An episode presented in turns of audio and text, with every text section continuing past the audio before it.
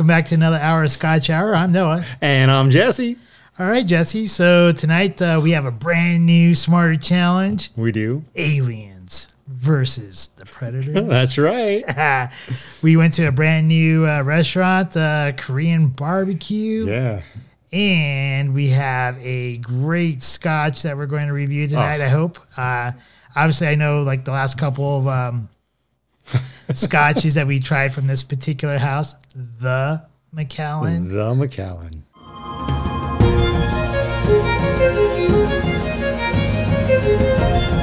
Scotch Review. The Macallan 12 year double cask. double cask. And, you know, I think one thing we both agree on full heartedly uh, the Macallan does an amazing job with their packaging. Like, Oh, look at yeah. that blue. That Just blue just pops. pops on the camera. Yeah, it does. We did the triple cask uh, way back when, and this is a double cask with American and European oak casks. Yum. Yeah, I I mean, I've been looking forward to this one all week.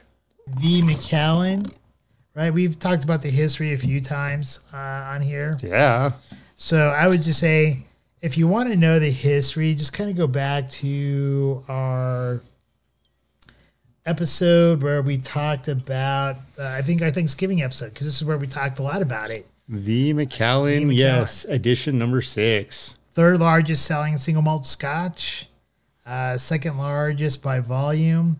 Founded originally in 1824.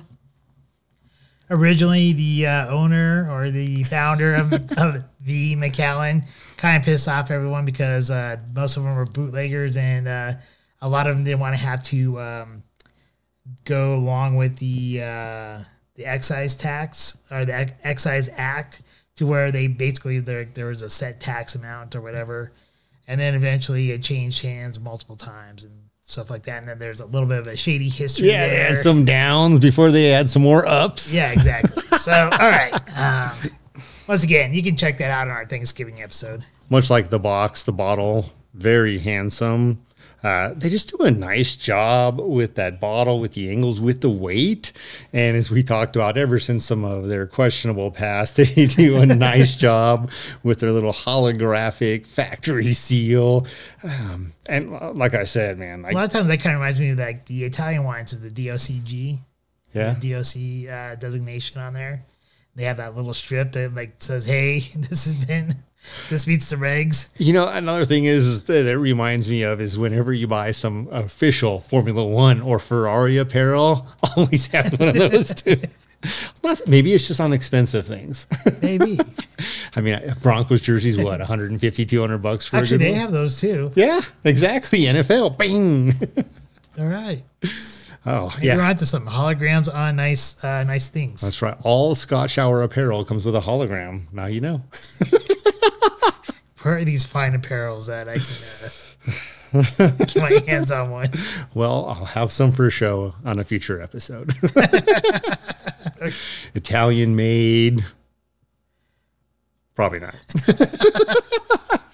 All right, so uh, are we gonna try this bad boy here? Or what? Yeah, I'm just, you know, I've been literally dreaming about this for a week. The uh, pressure is so great.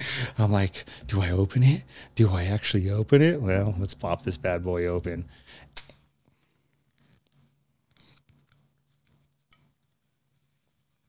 Does it not have its normal little like little tear thing? It's more complex than that with the, the Macallan. Oh, I. Yeah, that hologram, man. It's it's hot. You don't have to jack up the entire cap label to get it off.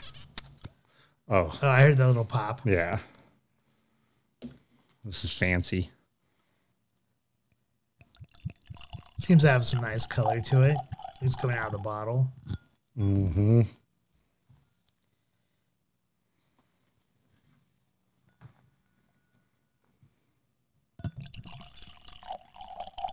Listen to the pour. All right, Jesse. Uh, so uh, I guess it's time to review uh, this fine scotch here. Do you want me to go first, or would you like to go first? Either way, what do you prefer? I'll go. I'll, how about if I go 1st Let's and do this. and uh, you can uh, you can I'll re-pour while you're speaking. So Yeah, so you can I- repour I have a and, then, and then you can take us home on the on the re, on the review here. Okay, so for me, uh, and this is kind of like where I kind of fall uh, into the same category I did with Lagavulin, where when I drink the like I love the Lagavulin 16. It's like one of my favorites. But like when I have the Lagavulin 8, it's good on its own, but if I never had the 16, I would never compare it to it. And so therefore like when I drink the Lagavulin 8, I was always, I'm always thinking like it's no Lagavulin 16. In this case, because I had This is no addition- Christy Brinkley. in this case, like this this 12, the double cask, it's really good. But I think in my back of my mind, since just a couple of weeks ago, like uh, for our Thanksgiving show, we had the editions number six. I'm like, this is no editions number six. Um, the color is not a dark uh, brass like it is on the A6, but it does have a nice like copperish color to it. It's a little bit lighter, but darker than some of the other ones that we've also reviewed uh, recently as well. So I do like the color. Um, I, I kind of go with a light co- copperish, but I guess you can kind of say like a amber gold, if you will. Um, for me on the nose, I am getting malt. Um, and and this is kind of where I, I'm not even really sure if that you would find this from the uh, from the Scotch maker, but when I when I go down this malt category, it almost kind of reminds me of you remember like the old like uh, canisters of hot cocoa Yeah. from Hershey's, and you pop it o- open, and you Malted get- milk. yeah, you just get that initial like Yeah. yeah, yeah. that's kind of like what I kind of get here on the nose a little bit. I do get some um, dried apricot and um, and some dried fruit. However, this is just if I'm smelling it out of out of the uh, out of the glass. Um, when I do the uh, test, when you put it in your palm and I smell it, and when I smell like this, you can't hear me. you can't hear me I do that. Um, I get more of a floral and vanilla smell to it. Um, when it comes to the palate, I get kind of like a uh, some hints of uh, brown sugar, uh, honey nut Cheerios, Hmm. and a slight bit of creaminess to it. All right. And then um, on the finish, it's more of a dry malty with cinnamon and dried fruit flavors. Uh, overall, the I'd say the body is pretty medium bodied. Uh, there's a couple of spikes here and there in, in the palate, um, but it's not so drastic to where it really takes away from it. And as we know, I think as you and I were discussing earlier, I, I tend to like the the uh, the scotches that are pretty well balanced with like almost no like uh, no spikes. This one does have a couple spikes in it, um, but it's not super drastic to where it derails from the taste for me. So that's just, that's kind of my um, my review there. All right. Well, when I drink this, and you got to consider price points are always a thing to consider as Yes. well. So the Macallan 12 double cask, right around the $60 price point. Um, some places we've seen it as high as 75, but typically right around 60 to 70 dollars is the price point.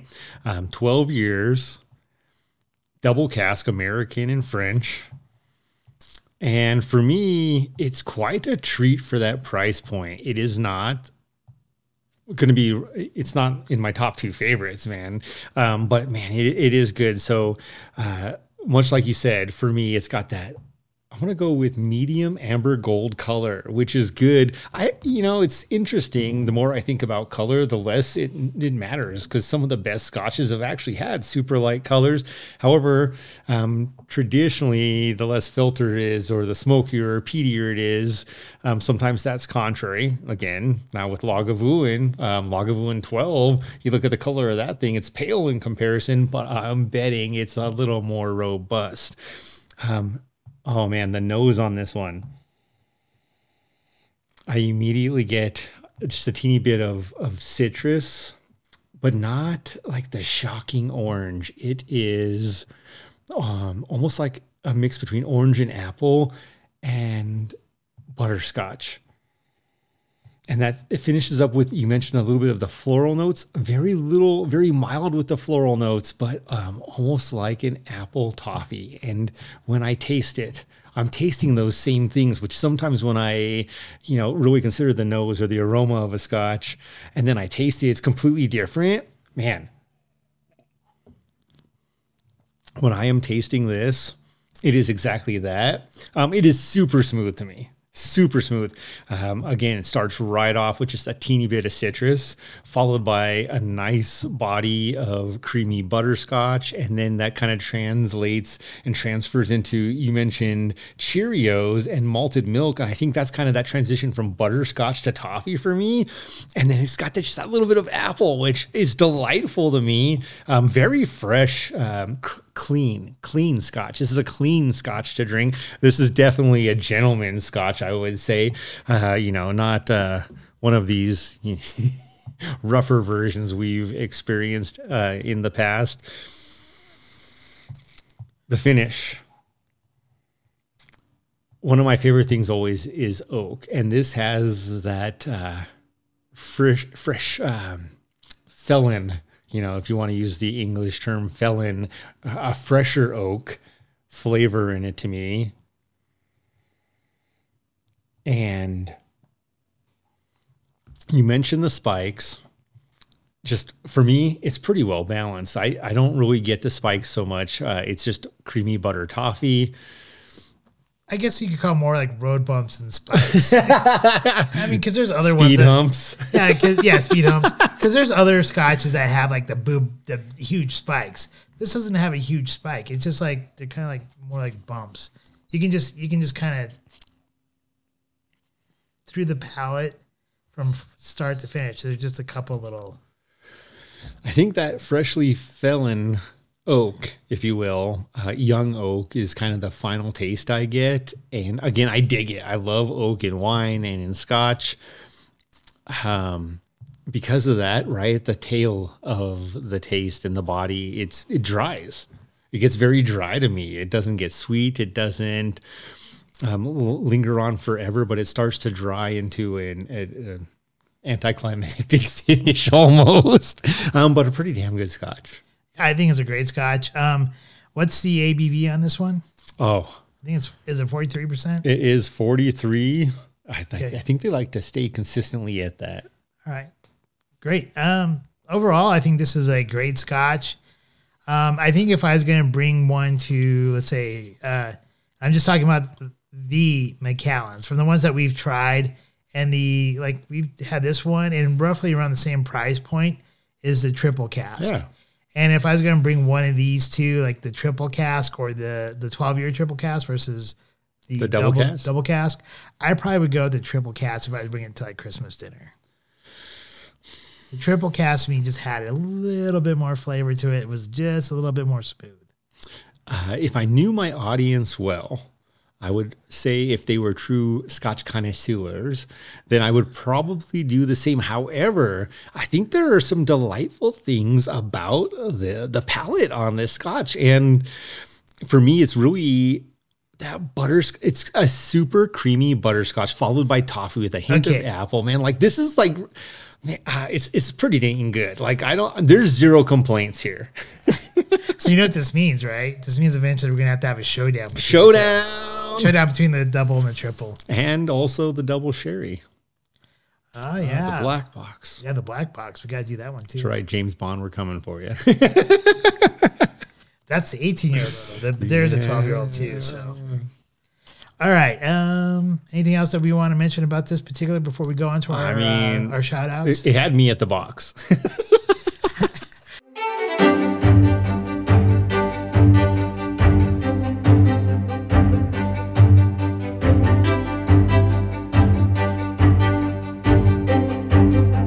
It's time for our shout outs.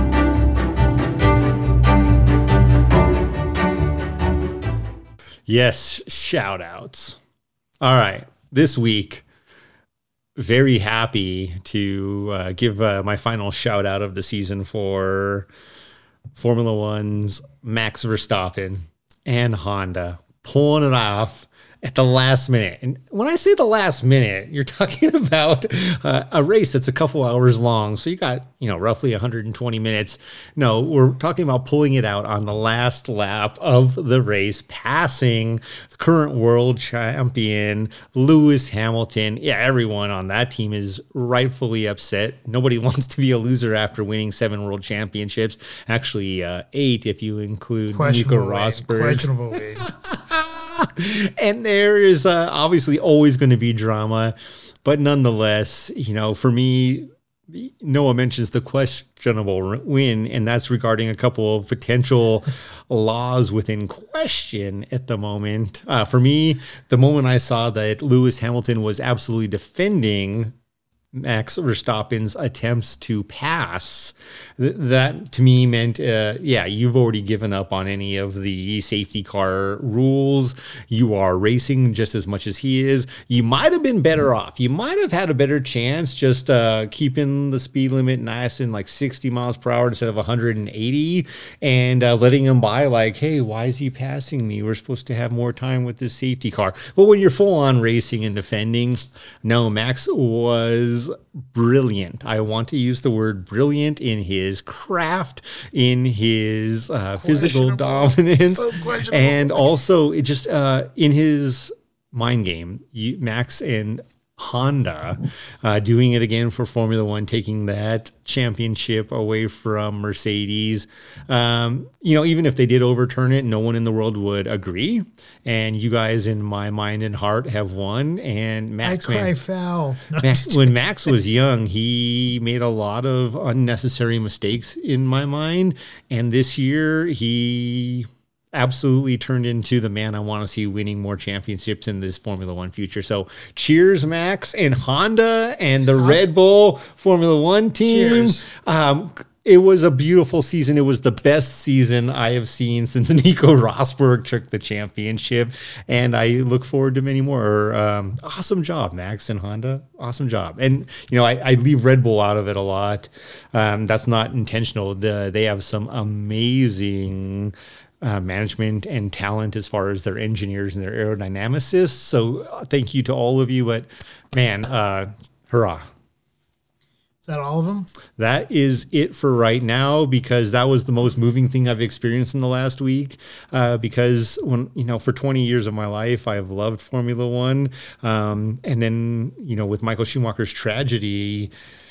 I kind of uh, it, it's, it was like when you find out Santa Claus isn't real, and it's been hard for me to get fully reinvested, and this kind of did it for me. So Max, I love you, man. That's I'll put it that way, not romantically. I appreciate you. That's my love. Is you have brought the art back to Formula One. So I guess my shout out, first of all, I'm going to say I don't really know anything jack squat about Formula One. I just know there there was a bunch of people crying foul about the win. I mean, So um, regardless, um, hey, my, my opinion is um, whoever comes in first, uh, you're first. You know, if you if you come in second, you're the first loser. So if you're not first, you're last. yeah, you're not first, you're last. Uh, so good job to Verstappen and uh, and having a good season there. Uh, but my shout out goes to a friend of mine out in Utah. Her name's Christina. Um, she made some um, some homemade uh, Marble cake. not marble cake, but she did make some uh, homemade uh, uh, peach jam, and she sent us a bottle. And along with that, she also sent some like these uh, bath salts that kind of like I don't know. I think it's more on the uh, metaphysical side to kind of like help whatever. Uh, and then um, she knows that I'm uh, of a certain p- political leaning, so she sent me this rock that was signed by Roger Stone, and it says Roger, and it's on a stone. Roger Stone, very clever, right? So I just want to say thank you to her. I think that was really awesome for her to do that, um, to send uh, to send the jam and all that stuff. And actually, I ch- I tried to jam this uh, today, and it was like right before like like we let we meant to go for dinner. I'm like, all right, I'm really curious to see how this tasted, right? And so I tried a little bit of it, and it was so good at like little chunks of like peach in it. And so, being the humorous self as as I am, which if you don't really know me, you don't probably don't know how humorous I. I don't really joke around a whole lot, or I, I can, but I just I think recently, in the last few years, I've been a lot more serious. But I uh, texted her like, uh, "Oh my God, Becky, look at her jam," just to kind of like play a joke off of that that old uh, hip hop song. And uh, I just complimented her on her jam, saying how good it was. It tasted really great. But, anyways, I just want to say thank you to Christina for that, and uh, she did a ph- uh, phenomenal job on the jam. That's just cool. And Christina, you know what? Um, not any, you know, sorry, I'm handling your stone. Oh, but yeah. I just got to hold this up myself. Uh, anybody who had anything to do with Reagan is a fan of mine. Yeah, so yeah, Roger Stone did work with the Reagan administration. Uh, he also worked a little bit with the Trump administration. Well, not the administration, but when you know, as Trump was going through the election process, and then so, but uh, yeah, Roger Stone. Uh, if you ever listen to read it or read any of his books, he uh, he actually actually I think there's a book that you would love by Roger Stone. It's all about being a gentleman and how to tie proper ties and how to dress sharply and all that stuff. I think Sounds like I wrote this book. yeah, I think you. I think you would totally love this. It's. Uh, I think I forget. It's something gentleman or something like that. All right. But he talks. He he's written a book about like how to properly wear a suit, how to properly do your your Pocket hang- square? pocket square, and uh, all that stuff. So yeah, I think that's a book that you would like from Roger Stone. So That's awesome.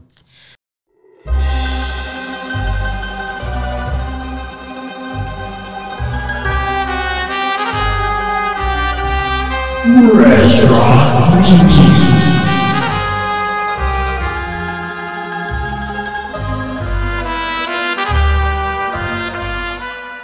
do we go, Jesse? All right, restaurant review. So, Wait, wait, wait. One pause. Where do we go, Jesse? Restaurant for the restaurant review. all right. Yeah. What I'm trying to do is use metaphysical powers to determine the pronunciation of the restaurant. So, How do we're gonna, know where we? I just know it's a Korean barbecue place. We're going to go with Chogogi. Chigogi. C H I L G O G I Korean barbecue. And it's How do you pronounce it? Shogogi. That's what I said. Nailed it. Nailed it. Oh man.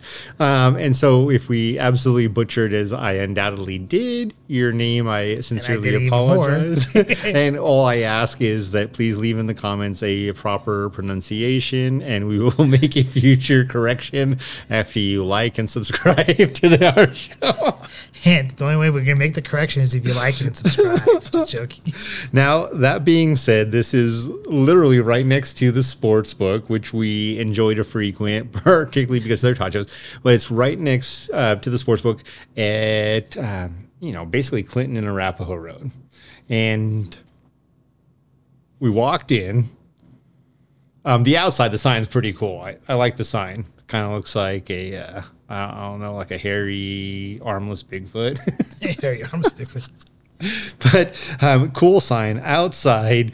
Um, you walk in, the decor I think was appropriate for uh, any restaurant I thought would absolutely thrive in a high school neighborhood or in a college town. Um, and we walked up, and for me, it was somewhat reminiscent of our high school years when we used to go to a restaurant called Tokyo Bowl. So you get a bowl of rice topped with your choice of meats and sauce. Um, there were some cucumber, some lettuce intermixed, and I had the spicy pork. Thirteen fifty for a bowl with the spicy pork, uh, brown rice. I actually thought it was dynamite. The, the flavors were all great. I was pleasantly surprised after walking in, not to take anything away from the decor, but when we walked in, I was like, "Oh no, not again!" and then we got the food. Um, the host or waiter, if you will, is the one who recommended the spicy pork. And at first I was like, whoa, whoa, whoa, how spicy is the spicy pork? Because I've gone down that road before and I was putting that fire out for days.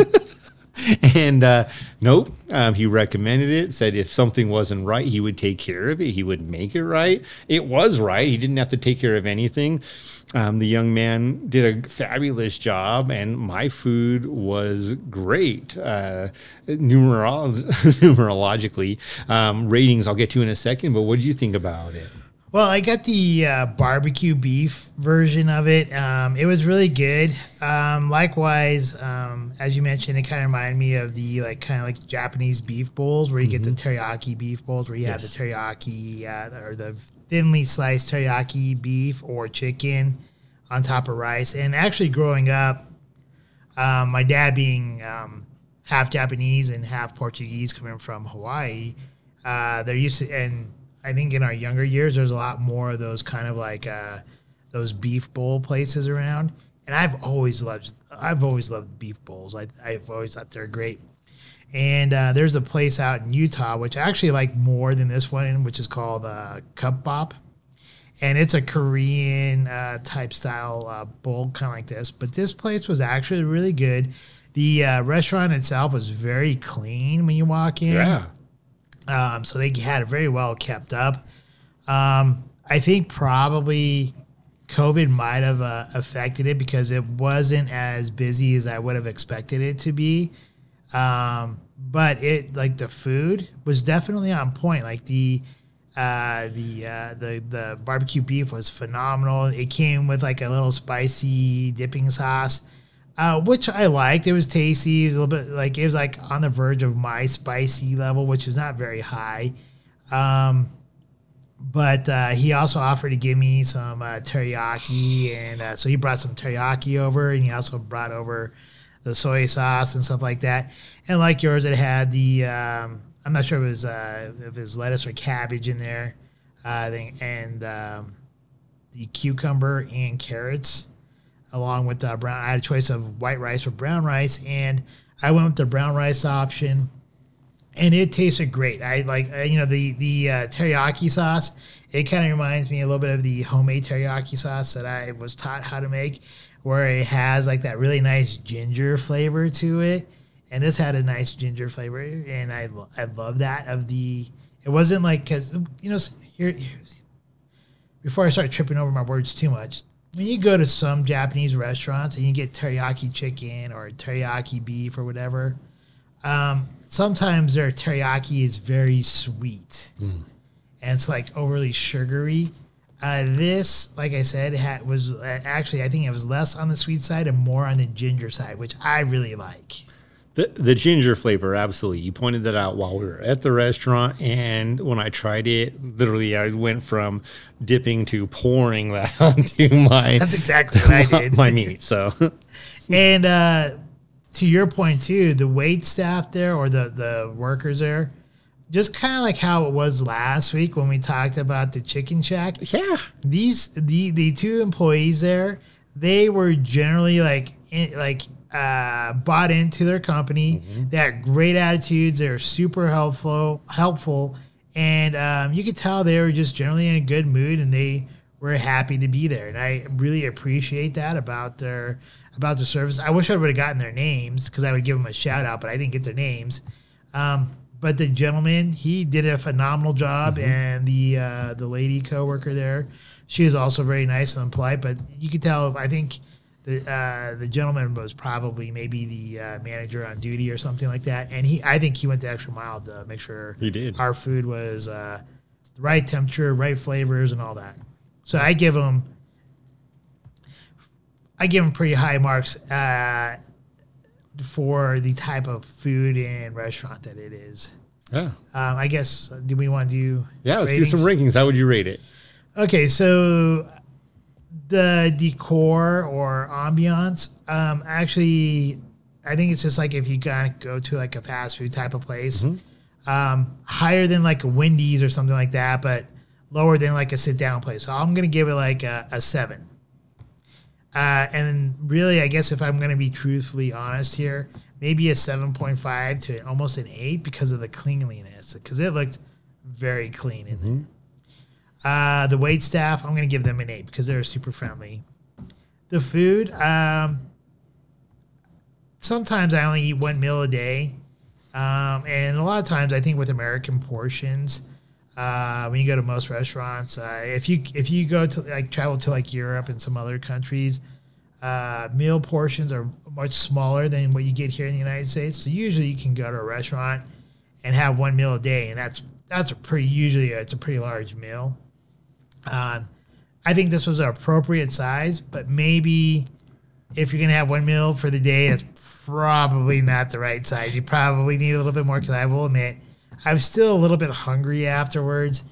Uh, but that's just probably my own fault for only having one meal for the day. Hey, Um, the beer filled us up. yeah, so afterwards we went next door to the sports book and grabbed a, a large beer. So I probably didn't eat all that either. But anyways,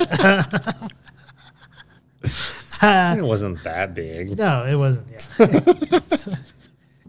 But um, I guess uh, the food I I'll give it like a, a seven because I think it was like it felt like it was healthy enough. Um, it was. Um, I think proportional size was it was the right amount. So I think overall I'll give it like a seven point five, which I think is pretty good for kind of a fast foody place. Yeah. So that's uh, I think you could if you're in high school or college. To your point, I think good for a state place.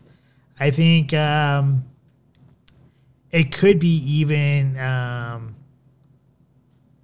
I think if you're like more established in life, maybe not a good first date place, but a good place to maybe go for a quick bite to eat. Um, or if you're in the dating scene, sometimes they talk. Well, he, well, hear me out here. If you're in the dating scene, like in the like in your like mid twenties and thirties, That's where we're at. yeah, that's where we, are. at. I'm. There's sometimes they, they talk about like doing like what's called like coffee dates, where you just kind of go there for something my like something small. I think you, this is passable for a quote unquote coffee or get to know type of place to go and meet if you're just doing like a lunch date. Um, but I would not take them as a date date for dinner. But like a lunch date or a coffee date date type of thing, I think it's workable. So what you're saying is when we go pick up the chicks and we're just meeting them at the door and they've used all those filters and they're fugly, not just ugly, then this is where we take them for a coffee date. So when they ask where's the coffee, we say, "Hmm, Sure. I'm just saying it's more of like a lunch date rather than a than a, like a true like dinner date. yeah, this is the closest you're going to get to coffee with me, lady. all right, for me, Actually, I'd probably rather do coffee. Than that, but whatever. I'm just saying it's okay for a lunch date. yeah, dude, caffeine stimulant. I get it. First date, get her, get her high. so for me, environment, uh, and this is you know really considering some of the things I agree with you. Um, a Taco Bell or Wendy's would typically be a five, very average, very mainstream, nothing outgoing. For me, this place was a six, and again, it's uh, the decor was pretty simple, nothing I would expect, nothing less than I would expect.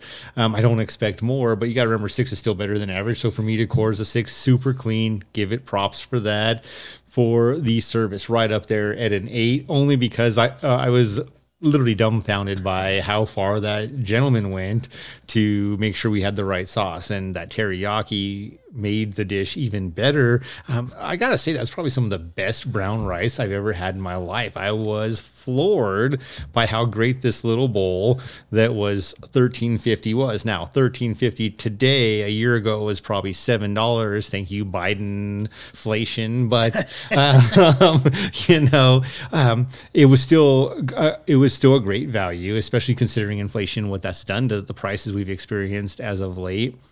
Um, the food. Oh man, this is where it gets tricky because you can't go comparing it to a five star restaurant. No, you can't. But what you can say is what you got for the value um, is an eight for me. It was it was fun. It was a, a great place to go with a friend just to get a quick bite. Mostly healthy. They do have a nice fountain machine, some different green cheese and other options of as far as drinks. Um, I stuck with my general diet coke, and it was a great fountain diet coke. Sometimes you get bad fountain diet coke. Great fountain diet coke to go along with the very I would say health conscious meal. And I didn't regret any of that. Would I take a first date there? For me, Probably not. Would I take a second date there? Eh, I don't know. Is it uh, casual? Yes. Is it formal?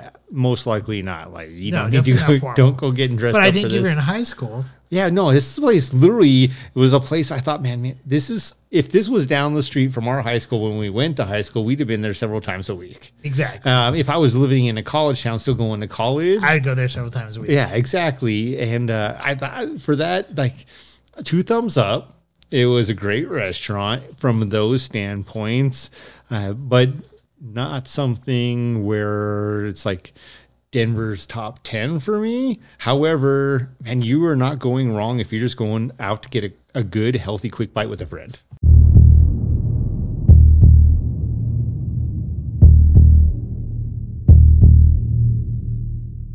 Smarter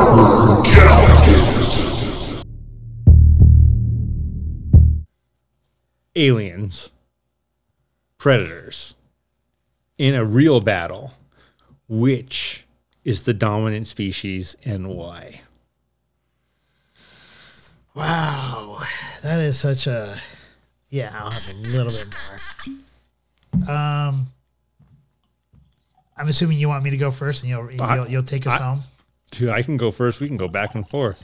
Okay. So he- here's uh I guess for me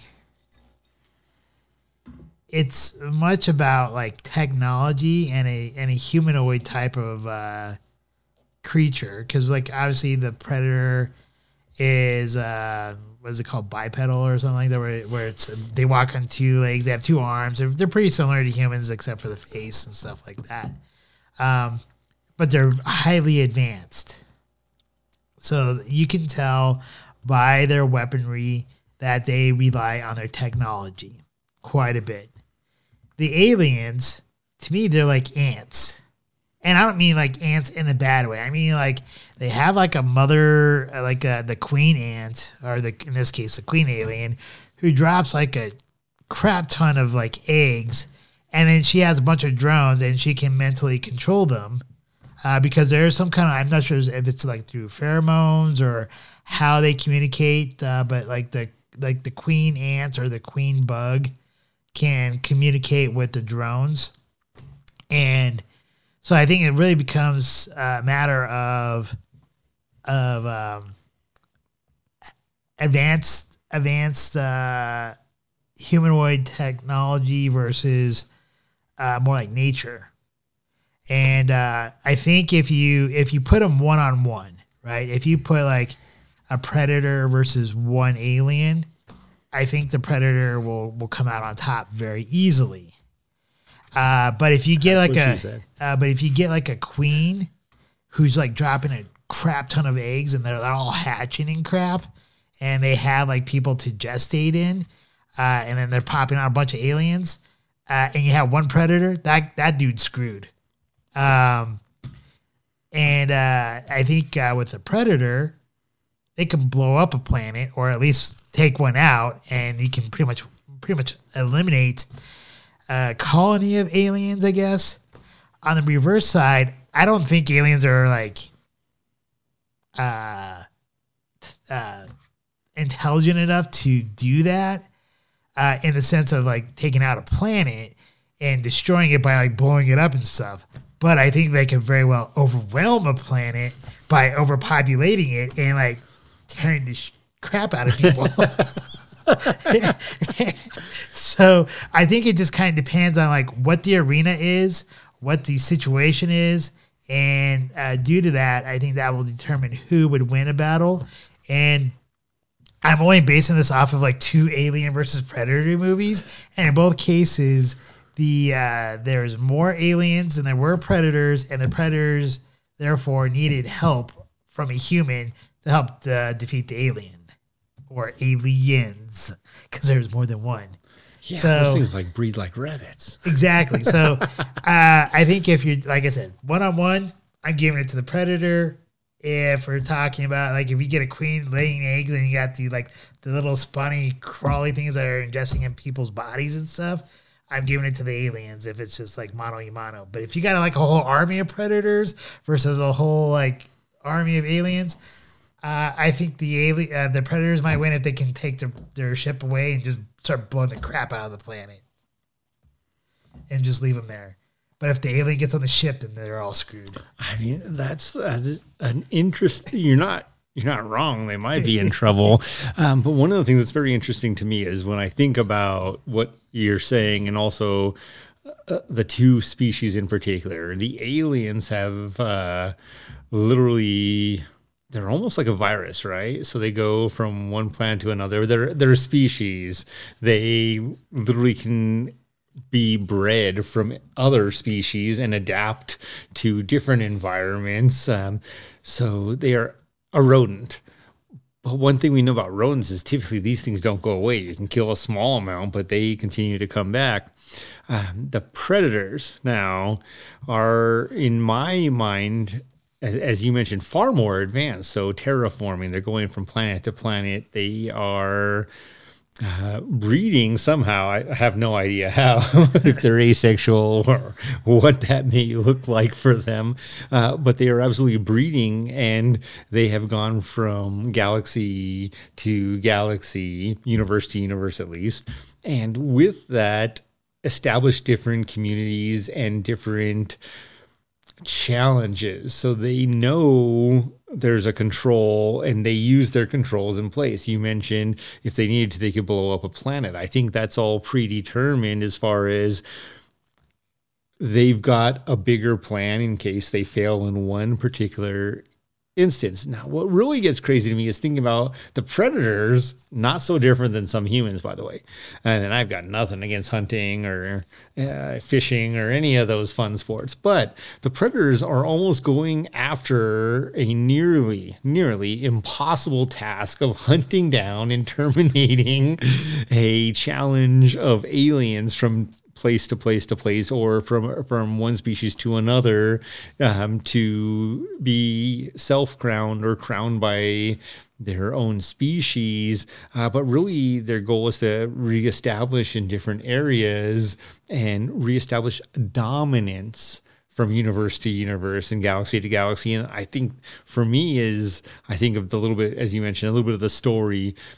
If you think about it the aliens are the only species that have absolutely thrown them a curveball where they don't automatically always win. And so there have come times where you mentioned if they need to, and they do, they're like, oh, yeah, hey, man, your boy, uh, he failed down there on Earth. You got to cut out that piece of the planet. Let's start fresh another time, right? And, Yeah. I, and I think you're right. What's wild to me is that these aliens, they don't die. Like, they the predators we know they and so when i say aliens don't die they do die but uh, by frigid temperatures or insane temperatures they survive they're out there in space surviving um, some of it is almost unbelievable if you will uh, but the fact that they could be frozen and then thawed out and regenerated. Yeah, it's much like some of the insects on Earth, where yeah, your average spider ain't gonna make it to 32 degrees without dying. However, you got brown recluses and other species of spiders that can live at negative 20 and still? They can live to negative 20? Yeah, man.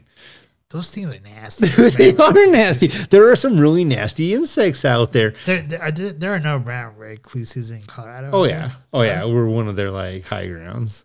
Oh, I knew they were in Utah. I didn't think they were in Colorado. No, they're in Colorado too, and they're teeny, like teeny little bugs, with tons of poison. They leave you alone unless you go messing with them. So just don't mess with spiders. You're probably good. I hate spiders. right. And so with aliens, to me, it's interesting because you mentioned insects, and they are absolutely much like insects. There is a mother laying eggs, and much like spiders or other insects, the mother's going around picking up other bugs and stuff. So, in this case, humans, uh, and planting them with the egg, or in this case, the egg erupts and out comes a little nightmarish spider with a tail and embeds its egg down your throat into your esophagus. And have the alien like spread out of your chest. Yeah, it's yeah, it's pretty wild, um, but not so different than any other of the dominant insects on the planet. You got to consider these bugs were probably here before we were here. I think if you really want to consider it, I think if, if the bug if the bugs were intelligent enough and they could all combine together, uh, they could definitely wipe out humanity. Where it does get tricky is, and I think that the storyline for me very much does copy humans versus the rest of nature's animals. Um, at the end of the day, should there really be a challenge by us, they go extinct. but that doesn't mean it was easy. That doesn't mean we have our own fatalities. Uh, but in the long game, if we were terraforming if we were going from planet to planet to try to expand our own footprint, that we would also be smart enough to know, hey, bruh, you just took over the wrong planet. Uh, all the colonists, they're done. Aliens done took them over. You got to get rid of that planet. And that's exactly what would be done. So, uh, what I was about to ask you, you made a, a point I wanted to ask you about, and I totally spaced it out. Was it insects? Because No. because another great example is you know we got space bugs in Space bugs. yeah man space bugs you know Are you talking about um, Starship Troopers? yeah space bugs those things are giant though they're not the little guys we face we go and step on them You they come and step more? on us come join A good bug is a dead bug. Squish. Yeah, yeah, I mean it, it's real though. It's one of those things where you change just that field where the technology versus size. Right now, we don't know an opponent like that. We don't know an alien. Uh, we are the predators. We do know bigger animals, tigers, lions, and bears. Oh my! but uh, the difference is we've got guns. We've got technology that we use. Uh, you reverse that, and you have bugs that are ten times our size. It's going to be a whole different game. Yes, it would be. And and here's the thing: you know that they they at least have some kind of intelligence, um, and it's not just purely survival or anything like that. There's got to be there's some kind of communication that happens between them to where they can direct themselves as a group, and even as like like just like if you look at ants for example, or even bees, they can swarm together and they can definitely take out a human. We're definitely like bigger than they are, stronger than they are. We have we're more advanced technology wise than they are, but on a on, on an overwhelming basis where they overwhelm you, they can definitely take out a human on a one to one battle. But technology wise, I guess if we like were to like throw in our technology with like uh, bug sprays and all other kinds of stuff, we don't necessarily wipe them out, but we can't put them at bay. I thought you were going to mention 5G towers. Bug, you're dead. Uh, well, I guess if we want to talk about 5G, we could. I mean, that does kill not only not only does it like kill plants and animals, but it also harms humans by disrupting the natural frequency in our bodies. But we won't go there. That's a conspiracy theory, anyway. All right. No COVID for you. That's a whole nother conspiracy theory that if you look at 5G uh, symptoms, a lot of those symptoms are similar to uh, COVID. And one of the very first places that had uh, 5G fully capable was Wuhan. And a certain virus came out of Wuhan originally.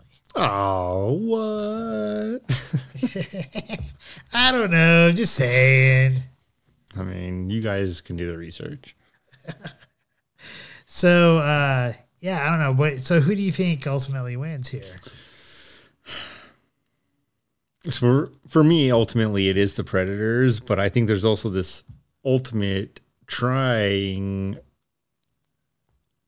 situation where they almost hunt the livestock to death. Uh, something that we have done with so many different animals uh, that have become near instinct, or in fact have become instinct. Because if that is your one mission in life, that's the, really the problem is that you hunt everything until it's gone and then you got nothing to eat. Uh, but I think that's the in, the fun part about aliens being their greatest adversary is these things breed like crazy. They can they thought they have been able to put them from time to time or planet to planet, galaxy to galaxy in different areas, uh, particularly on Earth in the different pyramids, and yet all of a sudden they've had to create bombs and eliminate the aliens and anything else that might be considered a livestock. Because let's face it, we know these aliens don't just uh, inseminate, if you will, humans, but uh, can do it to other species. Um, and with that, one of the amazing pieces of technology with the predators is when they set off their bombs, they don't necessarily destroy everything that is non-biological around. There are still structures and other things that are left, unlike an atomic bomb that uh, we have used that absolutely floors everything. Okay. So super advanced technology, another form of technology that uh, does a different sort of damage. So I think ultimately I'm going to go with a toss up. And the only reason why I'm saying I'm, it's a toss up is because I think it's based on situational uh, battlefields and and and, and uh, different uh, combat zones. Because like if it's like I said, if it's uh, just one on one, definitely think Predator. If it's uh, one with multiple aliens and no help, I think the aliens could overwhelm them uh, or her. I'm not sure. I think I'm not. I'm not even sure what sex the predators are, but whatever. But I think they would be overwhelmed if it's uh you know if the aliens can start mass producing and popping a lot of eggs. Um, ultimately, I think uh, as long as one doesn't get onto a ship, they can blow up a sh- they could blow up a pa- planet just like you said. But yet they seem to pop up in other another planets too. So they obviously get onto some ships and move move around places. So um, I think it just has to do with uh, situational battles, um, whether or not who would win. Um, I think there's a greater chance, and with how how the aliens spread, that ultimately they could probably survive longer than the predators. But I think depending on how you how you fight the battles, the predators could come out. Man, aliens are like weeds. They just spread like crazy. Literally. about. No, you're not wrong. I, I fully agree. They spread like weeds. But consider this. So you've got, at this point, I think, in my mind, the predators seem like the ultimate question which came first, the chicken or the egg? Well, it doesn't matter. The predator may have been the chicken or the egg, but he came first. And with that, he established technology and a structure of locations, not just one, so that there are multiple areas. Then there's also this whole hunting structure, which we've seen that's real in many different ways. Uh, I think a good example of that is the Spartans were all sent on, and you could even say that for Mormons, they're all sent on a mission, a mission um, to accomplish before they come back and then become a, a solid piece of the community and the structure of that community. Um, with those missions, as it comes with the predators, they are out to hunt and kill and prove themselves, and then they're allowed to come back. Um, going back to the Spartans, um, the difference between the Spartans and others was structure. I think the difference between predators and others isn't just structure or intelligence, but it's also they're already established. So they're on so many planets in multiple universes, possibly multiple galaxies, that should an alien land on one of their ships and be taken home, a first of all let's just consider they probably have a ship that can tell if there's something attached to it on the outside. Pretty advanced technology here. Um, but i even if it couldn't it gets back onto this next planet. If it does start to go wrong uh, one of their sister planets or brother planets blows them up like alien terminated. It's problem solved or that piece of it. Um, then the, the other thing is is like we know how aliens reproduce. How do predators reproduce? What's have- their re- reproductive rate? I have no idea. That's my biggest question. But I think they must have families because I, I believe, and I, I, I just get a sense for this. I don't really, I don't, I don't remember it ever seeing it in the movies, but in the Alien versus Predator, it looks like either the guy at the like near the end, uh, because like the one Predator who gets helped out by the black lady, um, he died. Like that Predator dies, and I think that Predator might have been the son to the head of the predator there of the predator that was on the ship, or maybe it might have been a chieftain to like a lower one. But it just seemed like there was like a little bit more of a relationship there than a chieftain to like a low level Indian or type of thing, you know. Fully agree. Uh, so I think that was a son father thing there. Fully agree. And fun fact, you know who that father alien was? Uh-uh. John effing Travolta, dude. Yes. No joke. So when the first time I watched it, I looked into it because I watched it and I'm like, hey man, that guy like the way he turned, it reminded me of John Travolta in Face Off and many other roles. so I looked into it. Go check out the credits, man. It's crazy. Like how much did John Travolta get paid to be like, here's a spear, peace. I'm out. Face Off, great movie, by the way. Jeez, That is. I want to see his face. It's still referenced in other movies. That's when you know you've made an impact Yes. with a movie. John Woo did a great job directing that. Man, A plus. uh, but so really, I guess for me, assuming the predators have a reproductive rate that exceeds uh, the rate at which they're dying, they can continue to dominate the aliens. That would be my one question that I would need to answer it. But uh, I'm assuming that already because they've already moved from planet to planet, uh, universe to universe, possibly galaxy to galaxy. And with that, they have become the dominant species in my mind. They win. Okay. I, I mean, I like I said, I, I'm kind of I'm kind of a toss up area. I'll go either way on this one. Um. So, all right, cool. Any other anything else you want to cover on this uh, particular subject here? No, I think that uh, the truth of the matter is uh, predators will, and the aliens, in fact, are a predator, but the predators hunt for game versus uh, Survival? just drive. The aliens don't need to do that. It's- They're just driven to do it. They're literally trying to terminate everything. It's almost, um, it's almost the aliens' undoing in the end. Is that even if they did totally overrun a planet, then what? Yeah, it's a great, question. like it's over game over good job you overran a planet you are the plague you are a virus you killed everything else um now unless some other planet collides or somebody's foolish enough to land Well, on that planet you're done like you you go nowhere Talking about them being a virus, though, right? That I mean, that kind of almost brings into the whole uh, original movie. Uh, like, d- did you take that like that uh, in in at Smoky Hill? I can't remember if you're in the same same class I was Film in. class? That film class where they where we uh, broke down the Alien movie and stuff like that, and how like how super sexual, dark sexual it was, and all that stuff. But okay, it, it it is a Ridley Scott movie, right? Yeah. Okay. Um, I think when you started talking about that, I think there's a whole lot that you could really dive super deep into that into that movie and the whole going like going with the um, uh, Prometheus and all that stuff, um, and how they are a virus or you know they dark were side. they were intended to infect Yeah.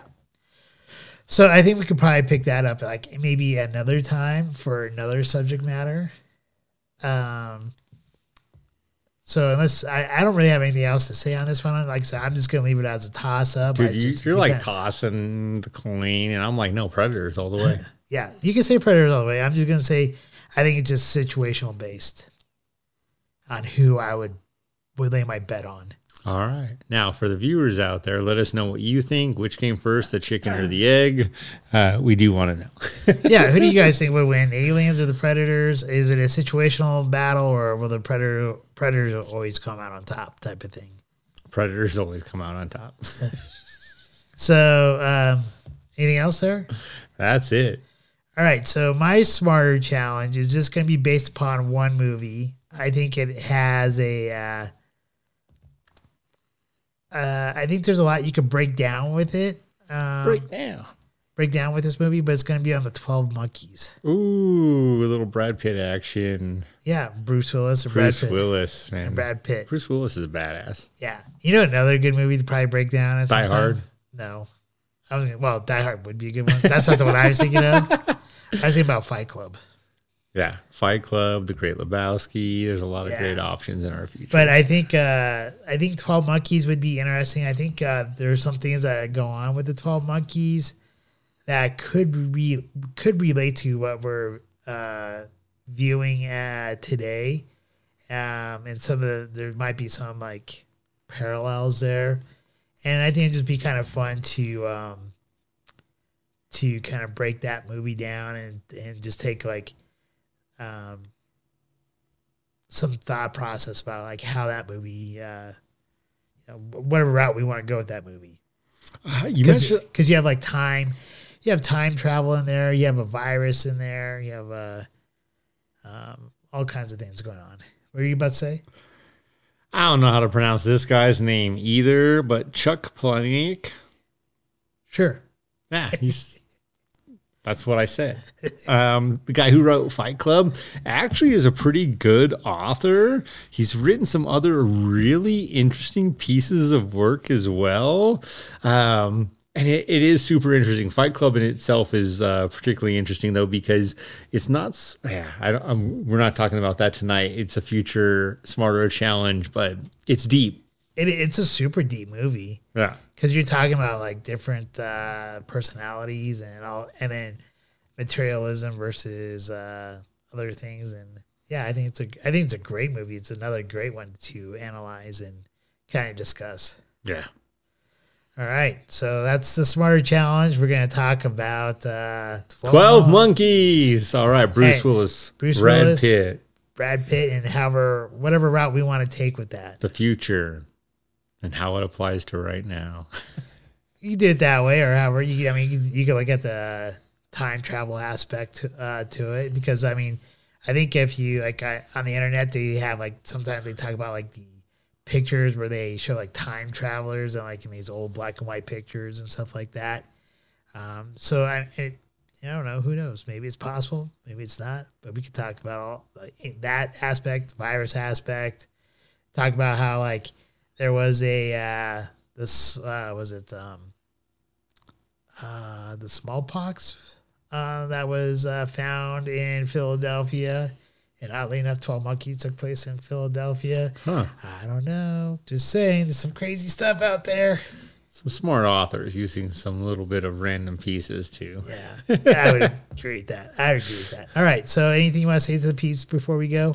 Oh, uh, do not drink and drive. Please drink responsibly.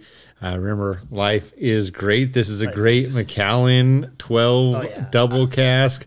Uh, for me, man, this is a dessert scotch. This is one that goes great with any of those desserts we love.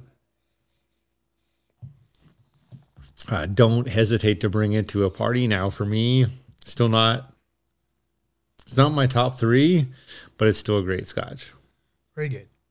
Anything to the people? Or No, just remember life is great. Life is great. All right. Well, if that's it, then I'm going to say thank you for watching us. Uh, we greatly appreciate your your support. Um, and uh, please uh, let us know about your thoughts about aliens versus predators. Uh, let us know about any topics. Uh, drop some uh, drop some information there in the comments. We'll be more than happy to respond to you. Uh, we are on uh, YouTube, Rumble, Spotify, Podbean, uh, Google, Google Podcast, Amazon Music, and Audible Podcasts. And yeah, uh, also, I guess uh, one last thing. Um, we are looking at a possibility. We probably should announce it now if we're going to do it. Um, are we doing anything for the Matrix? We got to do something. We got to figure out a timeline.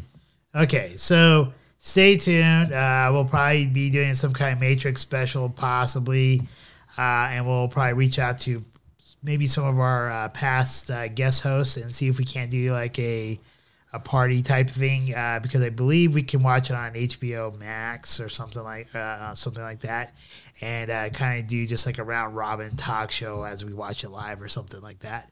Uh, we thought about doing a whole theater thing, but with the all the craziness going on, we're not really sure if that's really feasible at this point. But New restrictions with New COVID restrictions, going yeah. back and forth and complicating a lot. exactly, and uh, so uh, if you do want to be, if you do like our content, uh, and you want to, if you want to uh, become a patron, you could be, uh, you, you can uh, take the very first link in the comments area and become a patron for as low as one dollar a month.